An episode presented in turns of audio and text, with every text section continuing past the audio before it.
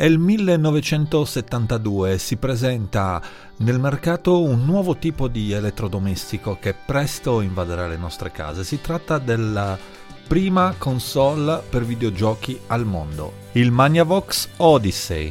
Siamo nel 1972. Sigla!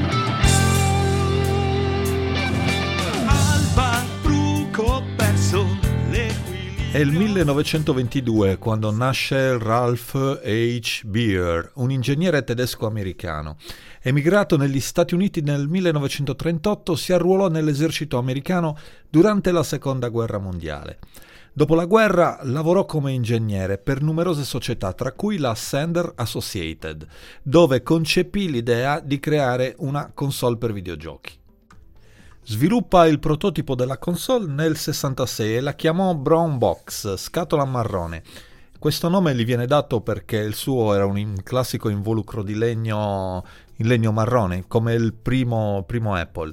Il sistema utilizzava una monopola di controllo a filo per interagire con i giochi visualizzati su uno schermo televisivo e si poteva giocare a, a diversi giochi, tra cui ping pong e eh, uno sparatutto tipo di quelli col fucile il, il sensore. La Sender Associated presentò il sistema a tutte le principali società di elettronica di consumo dell'epoca, ma nessuno pareva interessato a questo, a questo, nuovo, questo nuovo oggetto. Nel 71 però la società riuscì a firmare un accordo con la Magnavox per commercializzare la console che venne ribattezzata Magnavox Odyssey, per comodità, d'ora in avanti la chiamerò Magnavox, come la chiamiamo in Italia. Allora, la Magnavox era una società americana di elettronica di consumo, produceva tantissimi prodotti, tra cui televisori, videoregistratori, sistemi stereo, e in futuro anche lettori DVD e soprattutto si occupava di dispositivi audio e video. Nel corso degli anni la Magnavox eh, si è espansa in tantissimi altri settori dell'elettronica di consumo e ha sviluppato una forte presenza nel mercato televisivo. L'azienda è stata fondata nel 1917 da Edwin Pridham e da Peter Jensen. Eh, Pridham era un ingegnere elettrico che aveva lavorato per la Federal Telegraph Company, mentre Jensen era un fisico danese che aveva sviluppato il primo altoparlante dinamico eh, per capirci quelli che ancora oggi usiamo. I due fondatori si conobbero mentre lavoravano per la Radio Corporation of America, la RCA, e decisero di mettere in comune le loro competenze per creare una società di elettronica di, cossu- di consumo.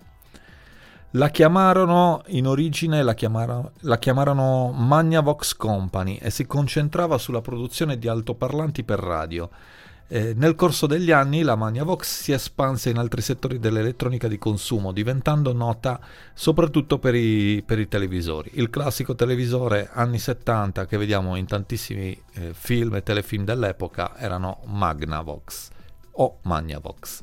Nel 74 la Magnavox divenne parte del gruppo Philips, venne acquisita. Infatti, quando poi arriverà il l'Odyssey 2, eh, il marchio era, era, Philips. L'Odyssey 2 sono riuscito a, a vederlo, l'Odyssey no.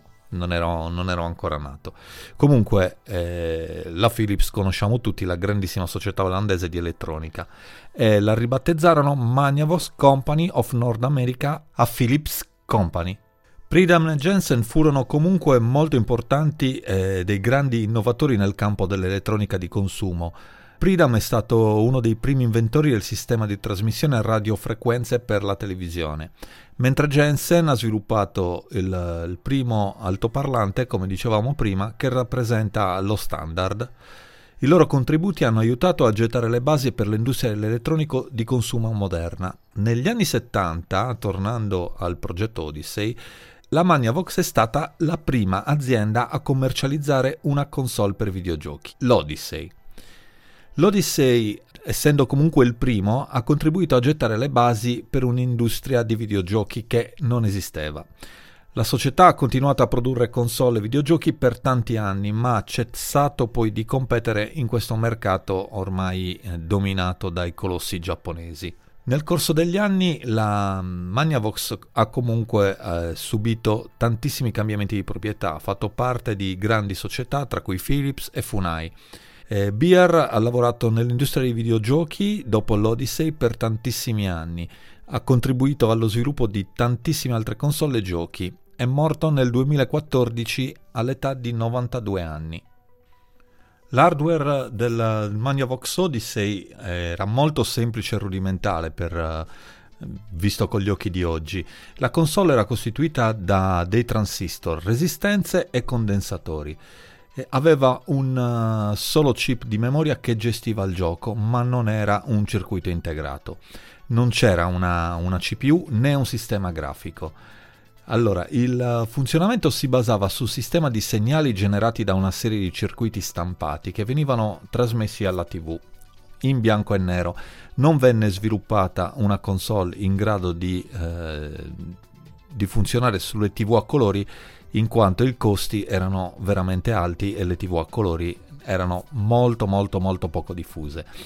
La console aveva dei controlli con delle manopole, eh, due manopole per ogni controller in pratica con la manopolina destra si andava in alto e in basso, con la sinistra si andava a destra e sinistra. Più c'è una, un'altra manopolina che serviva per regolare le velocità mh, mm, di alcuni oggetti del gioco. In sintesi, il Magnavox Odyssey era tecnologicamente semplice, ma comunque rivoluzionario per l'epoca, in quanto era qualcosa che non si era mai vista, tantomeno all'interno della propria casa. Insieme alla console eh, c'erano integrati 12 giochi preinstallati, ping pong, tennis, hockey su ghiaccio, pallavolo e, gio- e, vari giochi di tiro. Allora, gli utenti dovevano utilizzare degli... in pratica come funzionavano? Le cartucce non erano dentro, non contenevano il gioco, erano semplicemente dei jumper e quando si cambiava da un gioco all'altro si applicava sullo schermo delle tv una, una, specie di adesivo in plastica che veniva, te- veniva tenuto al, al, vetro tramite energia statica, in modo da poter cambiare comunque il tipo di gioco, ad esempio il campo da tennis, campo da football, e, e campo da hockey e comunque per i giochi così. Nonostante il successo iniziale, l'Odyssey ha avuto una brevissima vita commerciale. Il, in parte a causa della mancanza di supporto non uscivano giochi e in più si era diffusa l'idea che funzionasse solo sulle TV Magnavox, mentre gli americani avevano in casa anche altre TV e non solo, la TV non era così diffusa come si poteva immaginare. Nonostante tutto, gettò, uh, ha contribuito al, a gettare le basi per l'industria dei videogiochi. Infatti, subito dopo arrivò uh, l'Atari con il suo famoso Pong, clone praticamente del ping pong e ci furono anche delle cause legali per tanti, per tanti e tanti anni.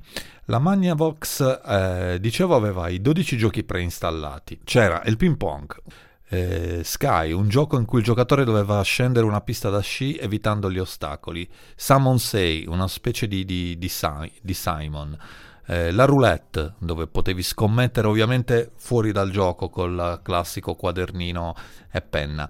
Poi c'era un gioco che si chiamava States, dove dovevi indovinare la capitale dello stato visualizzato. Anche quello nel gioco attaccavi l'adesivo con la cartina degli Stati Uniti, il puntatore si fermava a caso in uno stato, tu dovevi dire qual era lo stato e l'altra persona che giocava con te doveva controllare e confermare oppure annullare la tua la tua risposta. Eh, ovviamente il football, eh, gli hockey, submarine, ma i giochi, mm, nonostante tutto, erano eh, praticamente tutti uguali. Come funzionava? C'erano due quadrati, uno comandato dal player 1, uno dal player 2. Vi spiegherò solo il, il ping pong. Mm, partiva questa pallina random, voi dovevate colpire la pallina, se ad esempio il player 1 non riusciva a colpirlo, il gioco si fermava e vi segnavate sulla carta un punto per me. Premendo reset riapriva la pallina e si continuava a giocare. Il prezzo dell'Odyssey era abbastanza alto per l'epoca, stiamo parlando del 1972. Veniva venduto a 100 dollari, che equivale all'incirca a 700 dollari di oggi. Questo prezzo comunque limitava la, la diffusione della console soprattutto perché c'erano uh, in famiglia si giocavano altre cose molto più economiche come i giochi da tavolo oppure attività sportive all'aria aperta. Mm, il Magnavox aveva una libreria di giochi molto limitata, inizialmente molti non, non ebbero successo.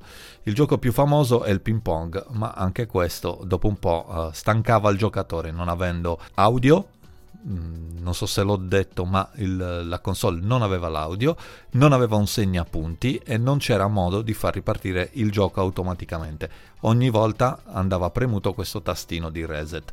Nonostante questi fattori, l'Odyssey ha contribuito tantissimo a gettare le basi per un'industria che, come dicevo, non c'era. Dopo la Magnavox eh, venne creata il Magnavox Odyssey 2, lanciato nel 78, e l'Odyssey 3 che eh, fu annunciato ma mai rilasciato sul mercato. L'Odyssey 2 io l'ho visto in Italia veramente già al, forse a fine anni 80 perché comunque era diffuso negli Stati Uniti ma qui è arrivato e rivenduto come prodotto nuovo.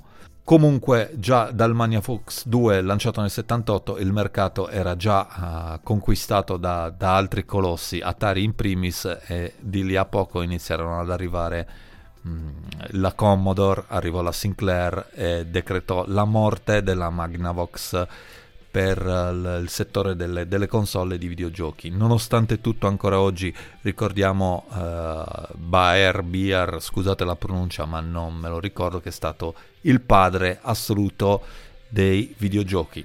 Questo episodio di Barbruco termina qui.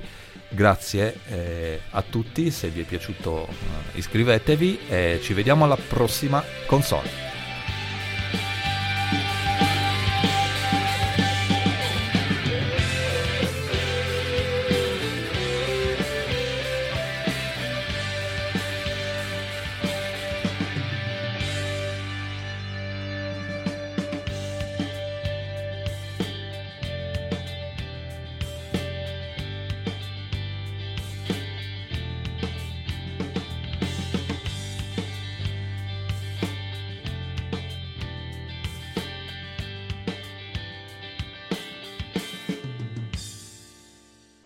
Ci porti tre scotteches, grazie.